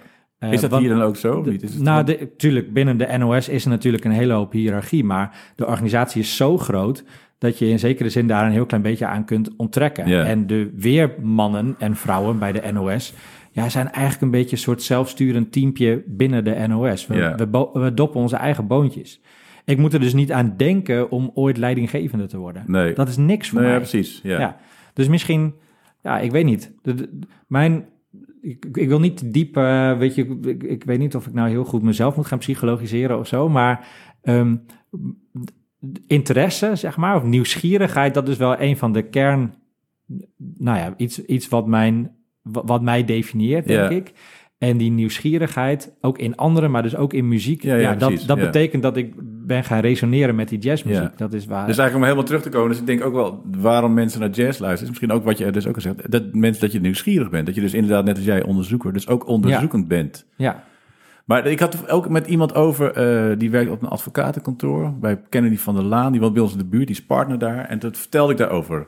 Ja. Dat is eigenlijk wat ik heel graag zou willen, die horizontaliteit. Dat gewoon, eh, weet je, de, de, de, de studenten of de mensen die daar stage lopen bij hem, dat ze niet meer vragen, wat moet ik nou doen vandaag? Maar Nee. dat ze gewoon met z'n allen, eigenlijk als in een jazzgroep, weet je wel, dat ze gewoon met z'n allen, doordat het eh, beweegt en dat ze met elkaar in, in communicatie zijn, met elkaar praten, en met elkaar een kant op willen, weet je, dat dat helemaal vanzelf eh, eigenlijk ontstaat. En Ja. dat je dus mensen krijgt die inderdaad dus autonoom kunnen denken, maar die dat ook durven. En ik Ja. denk ook heel erg in de samenleving dat daar niet, Ja. je mag niet echt voor jezelf kiezen. Daarom zijn mensen ook zo kwaad de hele tijd. Willen ze zich niet laten vaccineren en ze willen niet dat en ik wil niet Nee, en ik wil wel. lekker zelf bepalen. Ja, ik wil het zelf bepalen, want ik hoor namelijk de hele dag hoe het moet, weet je wel. Dus misschien als we nou gewoon de horizontaliteit gewoon zouden kantelen naar, eh, sorry, de verticaliteit zouden kunnen laten kantelen naar de horizontaliteit. Misschien dat dat Nee, ook heel veel, Ja. weet je, Kijk, in het wetenschappelijk onderzoek zit die horizontaliteit ook enorm ingebakken. Hè? De, de, de projecten waar ik heb, in heb gewerkt en de internationale samenwerkingsverbanden die ik heb gehad, die komen eigenlijk het, me- het beste tot bloei op het moment dat je met een paar mensen, een soort paar gelijkgestemden bent, waarbij iedereen een gelijkwaardige rol heeft ja, en je echt vanuit nieuwsgierigheid gedreven dingen gaat uitzoeken. ja. En ik ben dan degene die bijvoorbeeld het eh, fysische model kan aanleveren. En iemand anders die kan de satellietbeelden erbij zoeken. En nog weer iemand anders die doet, eh, die doet de wiskunde. En, dan met kom je met z'n drieën bij elkaar. Ja. En daarmee stuw je elkaar op tot eh, ja, tot grote, hoogte. Ja, ja, ja. Nee, maar dat, het is in zekere zin de, de allerleukste en de allerbeste wetenschappelijke projecten... die komen ook in ja, in een synergie samen, eigenlijk vergelijkbaar met in een band. Ja. Maar ik denk dat het voor alle muziek geldt, hoor. Dat het niet specifiek voor jazz geldt, maar ik denk inderdaad voor Tuurlijk. popmuziek ook, weet je. Maar je hebt natuurlijk, dan heb je wel weer, dus, dus in het geval van John Mayer bijvoorbeeld, daar heb je wel, hij is wel echt een leider. Ja. Weet je wel, hij kan natuurlijk niet zonder de muzikanten, maar het, omdat je dus bij jazz heb je het improvisatiegedeelte, Ja. weet je wel. En dat is natuurlijk een beetje wat je het hebt over de synergie, of dat je in- inderdaad altijd dingen samen doet. Ja. Gewoon, dat is nou eenmaal Ja. zo aan jazz. Ja, maar dat opborrelen van ideeën, Ja, zeg maar, wat je gewoon ziet gebeuren in een live optreden, Ja. dat, ja, dat kent voor mij gewoon geen gelijke. Ja. De- dat is ook de reden, zeg maar, toen, nou eigenlijk een beetje van tussen dat ik tussen 18 en, en 25 was of zo, ging ik vooral heel veel naar klassieke muziek. Ik had, eh, ik had, ehm, eh, ik, ik had een weekend eh, OV-kaart genomen, expres, omdat ik dacht, dan kan ik alle weekenden, dan kan ik zeg Overal maar naartoe. overal naartoe. En wat ik dan deed, ik studeerde in Groningen. En dan eh, pakte ik, eh, s smiddags om kwart over vijf, pakte ik de Intercity naar Rotterdam. Dan kwam ik om kwart voor acht kwam ik dan aan in Rotterdam. En dan ging ik luisteren naar, eh, weet ik veel, eh, twee symfonieën van Prokofjev of zo. En dan, dat was afgelopen ongeveer een half uur voor de laatste trein terug naar Groningen. Die vertrok namelijk om elf over elf s'avonds uit Rotterdam. en was ik om, om zes minuten voor twee, s'nachts was ik weer terug in Groningen. En dat heb ik echt heel veel gedaan. Maar wat me op een gegeven moment een klein beetje is gaan teleurstellen in dat bezoeken van klassieke concerten, is dat je krijgt wat er op de CD staat. precies, Hè, het ja. hoogst haalbare. Ja. Ehm, ja, dit, dit, ik wil niet de mensen tegen de borst uit die enorm van klassieke muziek houden, maar het hoogst haalbare in de klassieke muziek is eigenlijk een perfecte vertolking van, ehm, van hoe de componist het bedoeld heeft. En, en dat is, daar zit hem een bepaalde verticaliteit in, vind ik ook. Als we dan even een beetje inhaken op wat jij net zei. Eh, je, je, wordt, je, je, moet eigenlijk eh, spelen zoals iemand het bedoeld heeft. En, en dat vind ik het bevrijdende aan jazzmuziek.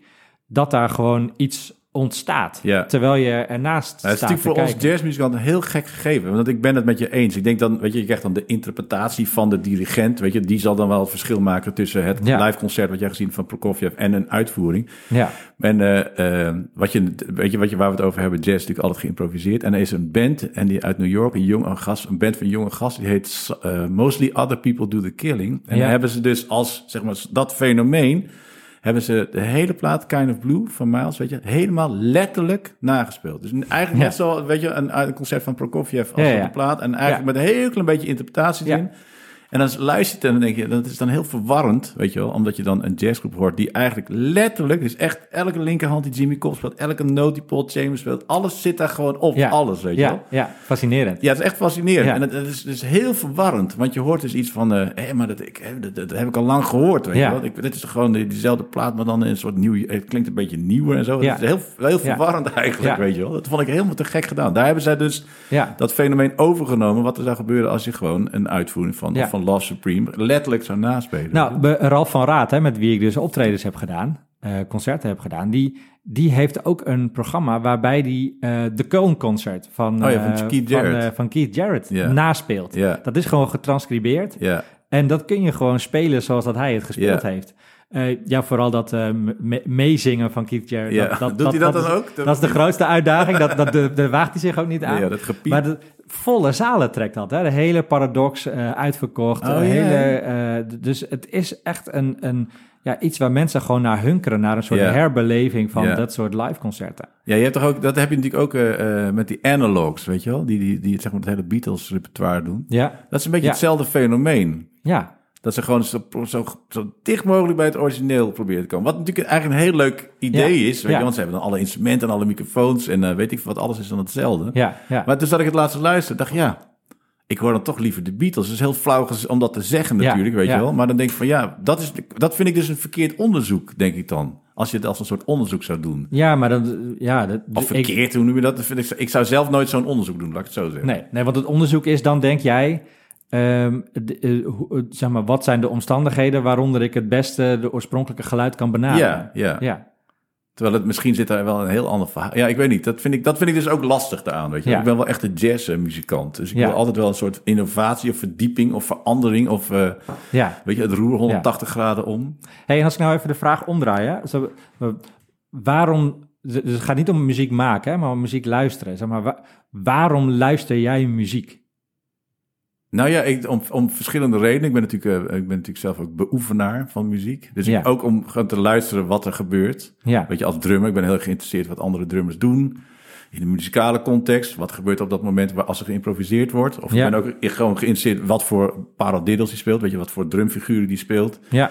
Wat voor sound hij heeft. Eh, en het, ik ben ook wel een soort autist, want ik luister eigenlijk heel, naar heel weinig platen. Dus ik heb een soort lijst van, weet je, ik denk 30 platen. Die luister ik echt al 30 jaar. Ja. En ik dat draai elke ochtend als ik wakker word, draai ik gewoon hetzelfde stuk. En elke keer hoor ik weer wat. Of dan vallen dingen samen. Dan denk ik, oh, Ja, ja. nou doet hij dat. Oh, Ja. Of hij speelt dat, oh, dat accent daarheen. Waanzinnig hoe hij dat doet. Ja. Dus dat, en ook wel natuurlijk ook zeker om, eh, eh, ja, ook om emotionele redenen. Of hoe noem je dat? Weet je wel? Gewoon om geraakt te worden. Zeker Ja. door Keith Jarrett, of iemand zoals Keith Jarrett of Brad Melda ook. Ja. Dat ik echt een, ik had dat in laatst bij het concert, ik heb zo'n halleluja belevenis weer. Dan Brad speelt gewoon iets, dan is een hele mooie ballad, When I Fall in Love. Die Ja. misschien wel bekend van Rick Astley in Ja, de ja, ja. tachtige jaren. Ja, ja, ja. Dat is een hele mooie jazzballad. En dan Brad opent en dan speelt hij zo dat thema heel mooi. En dan opent hij en dan heb ik echt, oh ja, dit is gewoon waarom ik hier ben. En dit is wat ik wil. En dit is gewoon Ja. waar ik op zoek naar ben. En die- weet je, dat geraakt mij gewoon zo Ja. waanzinnig in dat moment. Ja, nou dat is ook, weet je, bijvoorbeeld The Art of the Trio, alle, Ja. allemaal, maar, maar voor mij vooral eh, vier en ook twee. Oh ja, ja, ja. Die, ja, dat zijn platen, dat, die zijn zo onwaarschijnlijk Ja, goed. onwaarschijnlijk. En dat ook, ik draai Dus- bijvoorbeeld die vier, dat eh I'll Be Seeing You speelt hij daar. Nou, Ja. dat draai ik ook elke dag, draai ik dat gewoon een keer. Ja. En ik vind, elke keer ga ik weer helemaal onderuit, weet je wel. Ja. Of dan hoor je weer wat, ik weet niet. En, maar dan in zo'n live situatie, dan ehm, creëert hij eigenlijk hetzelfde gevoel of hetzelfde... Ja, maar wel met andere noten. Het is, Ja, totaal het is iets heel anders. Maar het gevoel of de sound of Ja. de, weet je, de bandgeluid of zo. Je. Het is toch, want de Jeff Barrett ook, dus, eh, speelt gewoon dezelfde symbols. Nou, niet, Ja. op, niet op die vier platen natuurlijk, want dat is Jorge Rossi nog. Maar op alle andere platen daarna. Dus Jeff Barrett gebruikt dezelfde symbols. Ja. Dus als je, weet je, dat is voor mij... En Larry G- Granny, die heeft een heel specifiek basgeluid. Dus die neemt waarschijnlijk ook zijn eigen bas mee, weet je wel. ja, ja, En Brad heeft natuurlijk dat waanzinnige touché. Dus eigenlijk, het gaat mij veel meer over het geluid of de, de emotie of het gevoel wat je op die plaat Ja. hoort. Dat hoor je dan eens in het bimhuis. Ja. Dan denk je, hoe kan dat joh? Ik hoor Ja. gewoon, ik zit eigenlijk in die plaat, maar het is helemaal niet die plaat, want ze zijn aan het improviseren. Ja. Ik hoor heel iets anders of ze spelen andere stukken. Maar weet je, dat, dat geluid of zo, dat is wat mij dan echt, daar ga ik echt voor altijd op mijn reet. Maar dat, is dan toch, dat vind ik dan toch wel weer interessant, hè? want dat, eigenlijk eh, komt dat weer terug bij waar we het helemaal in het begin over hadden. Kijk, dat, zij spelen al 30 jaar samen. Ja, hè? ja. Maar ze, kijk, dan kies je er dus als jazzmuzikant wel op een gegeven moment voor om in ieder geval een, ja, ik weet niet, maar een, een, een gevoel of een, ehm, eh, een sound of zo, om het te consolideren. ja, En, eh, en, en dat is dat is eigenlijk ook een beetje de herkenbaarheid. de herkenbaarheid. Weet je, want daardoor Ja. is dat ook in de publiek te kijken. Er zijn echt best veel oude mensen, weet je wel. Maar ik denk dat dat ook heel herkenbaar is voor mensen. Want wat Ja. hij doet, is gewoon echt... Dat is gewoon zo... Ja, dat is gewoon. Dat is rocket science natuurlijk, weet je wel. Dus Ja, dat, zeg maar, dat fenomeen is moeilijk te begrijpen. Daar kan ik nog wel een beetje bij komen, een heel klein beetje. Ja, Maar voor die mensen die er zitten... Bramford zegt ook altijd... Ja, 2% van de mensen die in de zaal zitten... die hebben een beetje een idee wat we aan het doen zijn. En de andere mensen komen voor iets anders, weet Ja. je wel. Dus hij zegt bijvoorbeeld ook... Ik maak een setlijst en dan denkt hij van, eh, nou, ik, eh, ik doe, speel iets blij, ik doe iets snels, ik doe iets langzaams, ik Ja. doe iets uit een, eh, met een andere groove, ik speel gewoon een standard, weet je. En dat eigenlijk vormt het hele repertoire. En daarom komen veel mensen naar hem toe, ja, weet je. Dus dat, dat gevoel heeft hij. Dat heeft Brad denk ik ook, weet je. Dus die mensen Ja. die daar zitten, dat, misschien wel dat geluid of dat gevoel, of die, weet je, dat, dat creëren ze dus ook live. En dat is dus echt heel knap, is dat. ja, ja, zeker. Vind ik wel een waanzinnig En dat is ook wel, ja, en dat. De, de, kijk, natuurlijk is het goed om te innoveren en om nieuwe dingen te horen en om, om, om onontgonnen terrein te betreden. Maar je zoekt denk ik ook als luisteraar toch wel ook wel weer naar herkenningspunten. Weet je, ik ga. eh, ik, kan, ik probeer een, een voorbeeld te verzinnen. Kan ik zo gauw even niet. Oh ja, nou, ik kan wel een goed voorbeeld geven. Bijvoorbeeld de Kamasi Washington. Hè, wat, eh, dat is eh, nou, een enorme hit geweest, zelfs op grote popfestivals. En wat er dan gebeurt, is dat je naar... eh, je, ik ga dus naar Kamasi Washington toe, omdat ik hoop dat hij er een enorme jazzshow van gaat maken. Ehm, maar heel veel mensen die komen daar dan zeg maar binnen in zo'n zaal in de verwachting dat daar iets gaat gebeuren wat een beetje gerelateerd is aan een heel groot popfestival. Omdat hij samen heeft gespeeld met Kendrick Lamar, omdat hij ook echt in die popscene enorm zit. Nou, en dan gaat hij vervolgens los Eh, en in een totale jazz freak show. En ze- binnen een kwartier is de helft van die zaal is weer ja, weg. Ja, ja, ja. Ja, en dat is dan toch omdat je ergens binnen gaat met een verwachting iets te horen.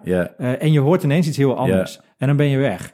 Eh, maar dat geldt denk ik voor heel veel... eh, ja, dat geldt voor mij denk ik ook. Ik denk denk dat ik dat als ook ik wel naar- zou doen, ja, inderdaad. Kijk, als ik, als ik naar...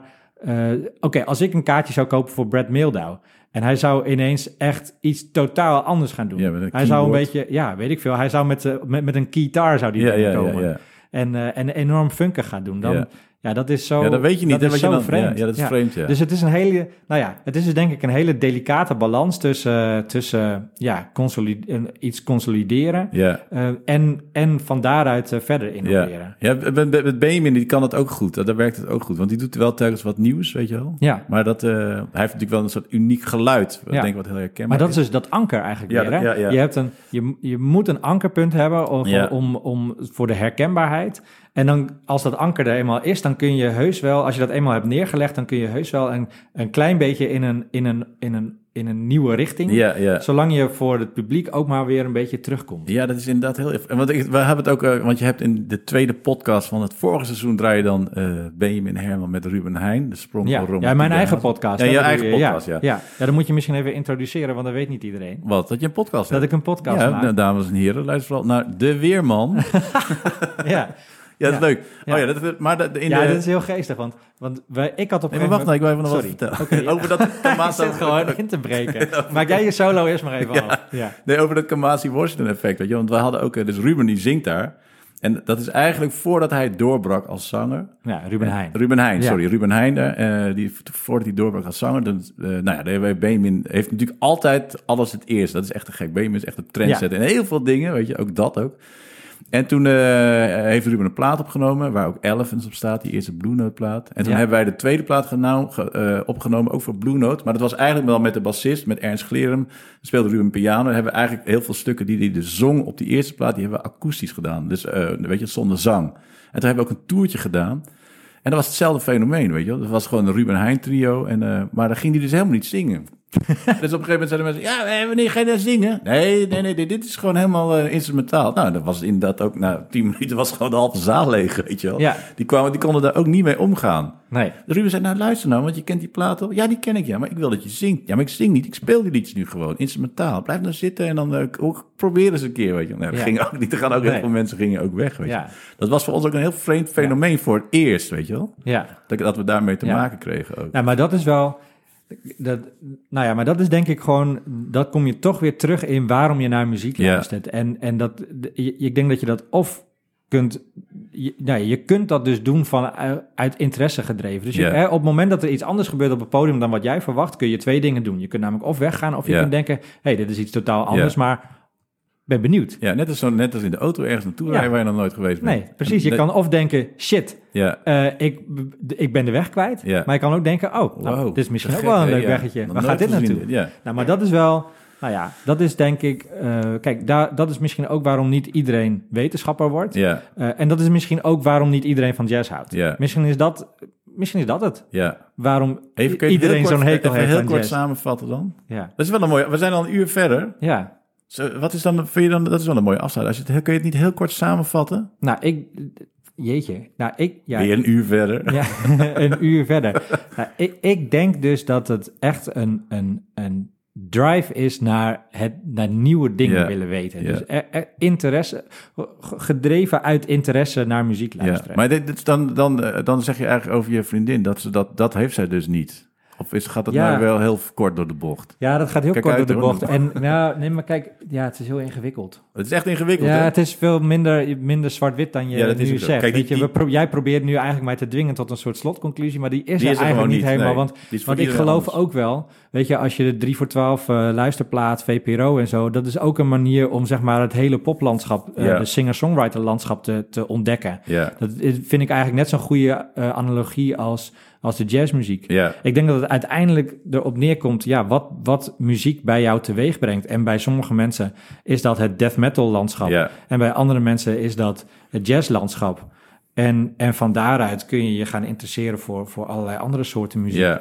Maar het is net, ja, nou ja, het is, het is net wat je zelf leuk vind. Ja, dat is het ook. Kijk, die titel is natuurlijk ook Ja. een, super overdreven, maar het trekt vooral heel veel aandacht. Ja, en het is stiekem ook niet waar, denk ik. Nee, het is helemaal niet want, waar, Want we hebben in Nederland, eh, ik denk dat we in Nederland gezegend zijn met, met een krankzinnig jazzlandschap ook. Met, met het Bimhuis en, en Ja. Lantaren. En, wel- en, en al die jazzfestivals die echt als paddenstoelen uit de lucht, eh, of uit de grond, uit de lucht, Uit de lucht Jezus. vallen. Ja, uit de lucht vallen, ja. Je bent toch... eh, dat is een Transition bijvoorbeeld hè, in Utrecht, maar ook dat nieuwe Rocket Festival. Rocket, en niet So. What's Next. En Paradiso heeft een twee, driedaags ja, festival. dat heeft het Sonic, je hoorde nou Sonic Jazz? Ja, ja. ja. Supersonic Jazz. Supersonic Jazz, ja. Ah, dat is ook goed, hè? Ja. Maar wat, wat, ik wel, wat ik wel lastig vind in Nederland, zeg maar als 52-jarige, is dat de focus voornamelijk ligt, wat ik aan de ene kant heel erg goed vind, op, eh, zeg maar op jong talent, Ja, op jonge muzikanten, weet je wel. En daar hebben wij het wel eens over met eh, onze 50-jarige collega's. voor, voor ons is het wel lastig, weet je wel, om, om eh, zeg maar een soort steady carrière te blijven volhouden als speler, weet je. Daar is Nederland ook te klein voor misschien wel. ja. Dus dat vinden wij wel weer lastig. Dus even Ja, een note dit, weet je wel. Maar over Ja. al die festivals. Want daar, weet je, Rocket is natuurlijk heel erg jong. Niels Cole, weet je wel, Niels Ja. Bros. Allemaal jonge, eh, jonge muzikanten. Wat ook echt nodig is. Want daar is ook de innovatie heel erg. Dat vind ik ook wel. Ja, kijk, dus van, ik- oké, ik heb met je te doen aan de ene kant, maar, maar vanuit het perspectief van de nieuwsgierige Ja, is het luisteraar vind ik ook, is het echt gewoon super. echt een soort crème de la crème. Waar je bijna, afgezien van in New York wonen of zo, Ja. dat is weer een hele andere Ja. league. Maar, maar in Nederland zitten we echt wel. Nee, je zit er heel goed. Ook op het North Sea Jazz Festival, er wordt heel veel Ja. over gezeurd. Maar dat is echt, al zelfs voor, voor, voor mij is er gewoon zoveel nog te ontdekken. Ik vind het echt, Ja. het is echt voor mij is altijd een soort jazzfestival binnen dat North Sea Jazz Festival. Wat gewoon zo steengoed is, weet je wel. Nou ja, en ik vind ook, ik vind dat gezeur over op North Sea Jazz vind ik ook eigenlijk totaal onterecht. Ja. Omdat eh, voor mij, kijk, jazzmuziek is op een gegeven moment gewoon een beetje gedefinieerd als muziek die een beetje lijkt op wat is ontstaan in de bebop-periode. Ja, ja, ja. Maar weet je, ik vind, eh, eh, eh, ja, weet ik veel, nou ja, Snarky Puppy of zo, of uh, Phronesis, die, die Ja, ja, dat band trio, of zo. ja. Ehm, de- dat is voor mij ook allemaal jazz. En ik vind ook Kendrick Lamar met zijn rapplaten vind ik ook jazz Ja, in zekere zin. Zeker. En ja, weet je, ik kan daar zo enorm van genieten, ook van die eh, muziekuitingen. Dus ja, als je bereid bent om de definitie van jazz heel breed te leggen, is het ja, ook. dan is North Sea Jazz gewoon echt een fantastisch Ja. festival. Dat vind ik ook. Ja. Hey, en dan zou ik graag, eh, we zijn nu 1 uur 8 ongeveer verder. Oké. Eh, dat leek me leuk om, net als bij jouw eerste seizoen. Oh ja, daar hebben we nog even geen antwoord op gegeven. Nee, nee, waarom nee. je het tweede seizoen gestopt bent met, eh, dat vond ik heel leuk in het eerste seizoen van jouw De Weerman podcast. Ja. Dat je altijd eindigde, weet je, met een thema. Dat ging dan ergens over. Ja. En dan koos je daar een, een jazz. Ja, maar dat, dat Ja. mocht dus ook weer niet meer. Nou, kijk, wij hadden dus bedacht, eh, er moet ook iets persoonlijks in zitten. Ja. Dus behalve dat we het over het weer gaan hebben, want daar gaat podcast De Weerman over, meteorologische fenomenen en zo, eh, de wereld van het weer.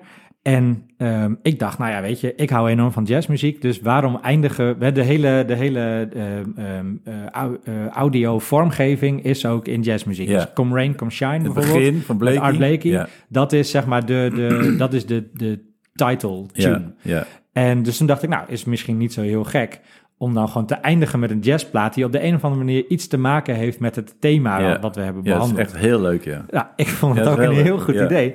Maar vervolgens zeg maar in de reviews of in wat je terugkrijgt van luisteraars, is een totale tweedeling. Dus er zijn mensen die zeggen, nou, fantastisch leuk, ik heb allemaal nieuwe muziek ontdekt, dankzij jouw podcast. Want normaal gesproken zet ik nooit jazz op en nu hoorde ik ineens allemaal leuke, verrassende dingen. En de andere helft van de luisteraars, die- kwamen terug met, nou, een leuke podcast hoor Peter, maar die jazzmuziek aan het Moet eind, dat? is dat nou echt nodig? Ja, Maar die hadden wel ge- dat was wel het merendeel, want je hebt wel besloten om het dus niet meer te doen. Nee, we zijn er dus mee gestopt, inderdaad. In het dat- tweede seizoen. Ja, maar dat En- mag niet. Nee. Zo lang- er komt niemand aan die jazz. Je moet weer... Ja, ik had misschien als ambassadeur, soort van, van, van achtergrondsambassadeur van de jazzmuziek, had ik daar gewoon stug mee door moeten Ja, eigenlijk wel. Ja, nee, maar als je bijvoorbeeld ook kijkt Want je hebt wel een playlist inderdaad gemaakt, hè, met, Ja. met alle muziek uit de, alle afleveringen en zo. Ja, ja, precies. Dus nou ja, dat is dan toch een beetje mijn poging geweest om jazz aan mensen op te dringen. Ja. Eh, dus- Maar dat besluit dan niet. Maar dat, is, dat vind ik eigenlijk ook raar, hè, dat alles maar in een soort efficiëntie of een beetje afgerekend moet kunnen worden. ja, in- we zijn in zekere zin gezwicht voor de, Jammer, voor, de, hè? voor de grafieken van de Als luisteraars. nou maar één iemand dat leuk zou vinden, die hoort dan, want je doet ook Day is Done van, eh, van Brad Melda, weet Ja, je wel. Als ook goed, eenmaal- ja, fantastisch. Als nou één iemand zegt, wow, dat heb ik nog nooit gehoord. Ik ga gelijk naar die winkel. Dan is er toch ook weer iemand, dan is er weer één iemand toch ja. bediend. Dat gaat Ja. er, weet je, dat vind ik ook gek bij, bij, of niet gek. Bij eh, nou? Radio 4, dat gaat gewoon 24 uur per dag door. Zouden dan echt zoveel mensen luisteren? Valt dat dan niet onder de, zeg maar, de afrekenbaarheid? Of is dat gewoon eh, omdat het nou eenmaal die status heeft? Zeg maar. Ja, dat weet ik ook niet. Ik vind het jammer dat jij dat vind ik echt jammer. Dus toen dacht ik. Oké, oké, oké. Als er weer een vierde seizoen komt van, van podcast De Weerman, dan gaat die jazzplaat er weer in. Oké, te gek. Maar dan leek me ook leuk om nu dus deze podcast af te sluiten. Ja, eh, zeg maar op jouw manier in het eerste seizoen. ja. En je had daar alweer stiekem over nagedacht natuurlijk als onderzoeker. ja, ja, zeker. terwijl, ik het helemaal, terwijl ik het in de auto pas bedacht. Ja. En eh, dus ik, ik ga het er zo wel onder zetten. Ja, nee, ik had eigenlijk, eh, want, want, want het, het format van jouw podcast is volgens mij dat, dat je een nummer mag uitkiezen wat zeg maar goed toegankelijk is en dat je ook iets mag kiezen wat voor de gevorderde luisteraar Ja, is. maar het liefst in één stuk als je dat kunt. Nee, dat kan niet. Oh, dat kan niet. Nee, ik heb echt twee dingen bedacht. Oké, maar die moet ik er dan wel, die ga ik er gewoon nu echt achteraan zetten. Ja, dat is goed. En dan eh, en, en alle namen die dus Ja. in die pot in, nu, die we nu genoemd hebben, of niet Ja. allemaal, maar zoveel mogelijk, Ja. die zet ik dan in de playlist. Joost Ja. of waarom iedereen zo'n hekel heeft van jazz. Ja, precies. Dat is Oké, dus nou, eh, laten we welke zullen we beginnen? Voor de beginner of voor de gevorderde We doen maar even bij de beginner. Bij de beginner. Ja, want dan beginnen we namelijk, dan gaan we eigenlijk terug naar waar mijn, waar, waar ik de sleutel heb gevonden tot de deur die de wereld Oh, van de jazzmuziek opent. Chick Dus we- Corea. We gaan naar Chick Corea. En, en dan van die acoustic band eh, dacht ik eh, Spain. Te gek. Maar even kijken, dan moet ik welke, welke de acoustic band is dat? Ja, de acoustic band. of is, het eh, trio? trio, ja. Trio. Acoustic trio heet het, denk Ja. ik. Ja, oh, dat weet ik Oh ja, dat weet ik wel. Ja, ja, is goed. Die weet ik je wel. wel. Spain. Ik ga hem er nu inzetten. Ja. Oh, klinkt echt mooi. Ja, heel goed. Te gek. En, en de, de, voor de wat gevorderde luisteraar? Nou, dat is eigenlijk, daar hebben we het niet zo heel erg over gehad. Maar kijk, weet je wanneer jazzmuziek voor mij echt op zijn best is? Dat is als het gewoon echt stuwend is. Als je zo, als, als die hele band als een soort, in, een soort van crash, eh, zeg maar, dood, met doodsverachtende snelheid. Ga ergens eh, er- ergens ergens door, doorheen raust. Zeg maar. Dat is eigenlijk, dan gaan echt letterlijk bij mij de haren recht overeind staan. En dan, als ik dat gewoon loeihard aanzet in de auto of thuis of op mijn koptelefoon, dan kan ik echt de hele wereld vergeten, omdat ik daar zit te luisteren naar iets fantastisch. En er zijn heel veel, ik, ik heb een heel kort lijstje gemaakt van dingen die ik eh, echt die stuwing zo goed laten zien. Eh, bijvoorbeeld het eerste album van, van, van Chick Corea, hè, eh, Tones for Jones Bones. Oh ja, ja, ja. Daar zit op een gegeven moment een nummer in. Volgens mij heet het Li- Lita of zo, of Lita of Dat zo. weet ik eigenlijk niet. Maar dat, nou ja, maar dat gaat op een gegeven moment. Weet je, dat gaat maar door. En die drummer, die is gewoon, die geeft de groove aan. En dat gaat gewoon echt met een, met, met, met een krankzinnig tempo. En daar gaat iedereen helemaal los. Ehm, en ook bijvoorbeeld eh, eh, bij, eh, bij, dat, bij een plaat van Joe Henderson. Ook echt een grote idool van mij. van, van Power to the People. Daar zitten ook één of twee nummers op. Die gaat maar door. Ah, maar, ik. Oh, maar, wat ik, maar wat ik uiteindelijk wilde doen, zeg maar, omdat dat, die stuwing, zeg maar, waarom ik, zeg maar, wat voor mij hoogtepunt is in de jazzmuziek, is, en deze, ga- deze ga je niet verwachten, dat is namelijk van Kenny Garrett, saxofonist. Die heeft een plaat, ehm, eh, Standard of Language. En het laatste nummer heet Standard of Language. Nou, en daar, da- daar, gebeurt, daar gebeuren dingen ja, die, die gewoon bijna het daglicht niet kunnen verdragen. Zeg maar. dus hij heeft ook van die circular breathing, van dat van, Oh, ja, van ja, het neus ademen. Dus hij gaat maar door. En, en, maar het gebeurt met zo'n intensiteit. Ja, dat is echt waar ik, dat is waar ik echt geluk vind. Zeg maar, Te gek. die ken ik helemaal niet. Wie is die drummer, weet je dat?